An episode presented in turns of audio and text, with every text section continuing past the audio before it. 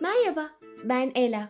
Bugün Evrim Ağacı ile birlikte gündüzleri ayı neden görebiliyoruz bunu öğreneceğiz. Bugün bize eşlik edecek olan arkadaşımız Edi. Merhaba Edi. Merhaba Ela. Gündüzleri ayı neden görebiliyoruz? Bunu öğrenmeye hazır mısın Edi? evet, çok merak ediyorum. Tamam o zaman küçük bir hatırlatmadan hemen sonra başlayalım Edi. Evrim Ağacı bize karanlığı bilimle fethet diyor. Eğer siz de bilim öğrenmek isterseniz evrimağacı.org adresini ziyaret edebilirsiniz. Ayrıca yazar Martin McGuigan'a ve çeviren Mert Karagözoğlu'na teşekkür ediyoruz. Evet haklısın Edi. Kocaman teşekkürler. O zaman hadi konumuzu öğrenmeye başlayalım. Ayı bazen tıpkı gece gördüğümüz gibi gündüzleri de görebiliriz. Çünkü ay gündüzleri de güneşten aldığı ışığı yansıtmakta ve dünyaya olan yakınlığı nedeniyle de gündüz vakti de gezegenimizde gözle görülebilecek kadar parlak kalabilmekte. Sonuçta ay güneşten sonra görebildiğimiz en parlak gök cismidir. Madem güneşten sonra görebildiğimiz en parlak gök cismi o zaman neden gündüzleri her zaman göremiyoruz ki? Bunun etkileri var diyebiliriz Edi. Ay dünyanın atmosferi ve yörüngesinden ötürü gündüzleri her zaman görünür olamıyor. Yani eğer ki dünyanın bir atmosferi olmasaydı ay her zaman görünür olurdu. Tabii ki ay bazı evrelerinde konumu nedeniyle görünürlüğünü kaybedebiliyor. Örneğin yeni ay evresinde ayın aydınlık tarafı dışarı, karanlık tarafı ise dünyaya bakıyor. Bu da ayın dünyadan görülemeyeceği anlamına geliyor. Şey bu yeni ay evresi hangisiydi? Neye benziyordu? Yarım görünen C şeklinde gibi olan ay evresiydi. Aa anladım. Aynı şey gibi yani. Ee, gülümseme ya da yarım kesilip ardından yenmiş ve geriye kabuğu kalmış karpuz gibi. Ee, haklısın. Evet, evet öyle de denebilir.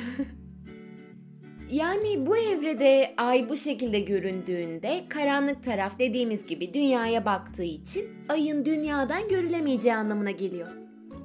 Şey peki parlaklığa göre bakacak olursak yani az önce söyledik ay güneşten sonra gelen en parlak gök cismi. O zaman onun da gündüz vakti güzelce parlayıp görülmesi gerekmiyor mu? Evet doğru öyle söyledik. Ama şunu unutmaydı. Ayın ışığı güneşten geliyor.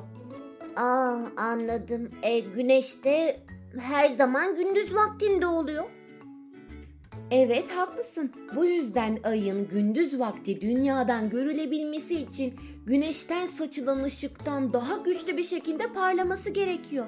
E bu birazcık da zor oluyor tabii ki.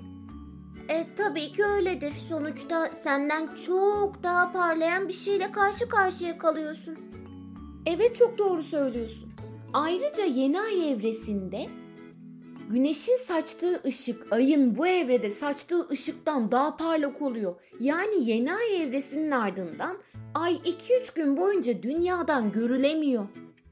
Aa anladım çünkü güneş daha parlak olduğu için ay görünmüyor. Evet doğru. Anlamana çok sevindim. Güneşten gelen ışık geceleri görebildiğimiz diğer yıldızlardan ve tabii ki aydan kat ve kat daha parlak ve bu gök cisimlerinden gelen ışığın çoğunu çoğu zaman tamamen bastırıyor. Ancak aydan yansıyan ışık bazen gündüzleri de görülebilecek kadar parlak olabiliyor. Ve bu sayede biz de gündüzleri güneşi görebiliyoruz. Evet yine çok haklısın doğru söyledin. Peki bunlardan başka ayın gündüzleri görünmesini etkileyen bir şey var mı?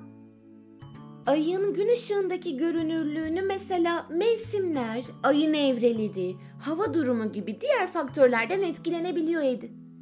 Aa anladım. Şey benim bir sorum daha var. Hani dedik ya yeni ay döneminde e, yani yeni ay evresinde ay birkaç gün görünmüyor dedik 2-3 gün boyunca. Peki ay hangi günler görünüyor yani kaç gün görünüyor? Ay yıl boyunca ayın ortalama 25 günü gün ışığında görünebiliyor Edi. Bu günlerin dışında aynı az önce söylediğimiz gibi yeni ay ve dolunay evrelerinde görünmüyor. Bu evrelerde görünmemesinin sebebi ay yeni ay evresinde güneşe yaklaştığı için görülemiyor. Dolunay evresinde ise gün batımında doğması ve gün doğumunda batması sebebiyle yalnızca geceleri görülebiliyor. Biliyor musun Ela ben bu konuyu çok iyi anladım. Buna çok sevindim Edi. Zaten konumuz burada sona erdi. Aa öyle mi? Evet, tüm bu bilgiler için Evrim Ağacı'na kocaman teşekkür ediyoruz. Hmm, konumuz burada sona erdiyse o zaman podcast'imiz de burada sona erdi değil mi? Evet haklısın. Podcast'imiz burada sona erdi. Ama başka konularda, başka podcast'lerde tekrardan birlikte olacağız. Tekrardan görüşünceye kadar kendinize iyi bakın. Hoşçakalın.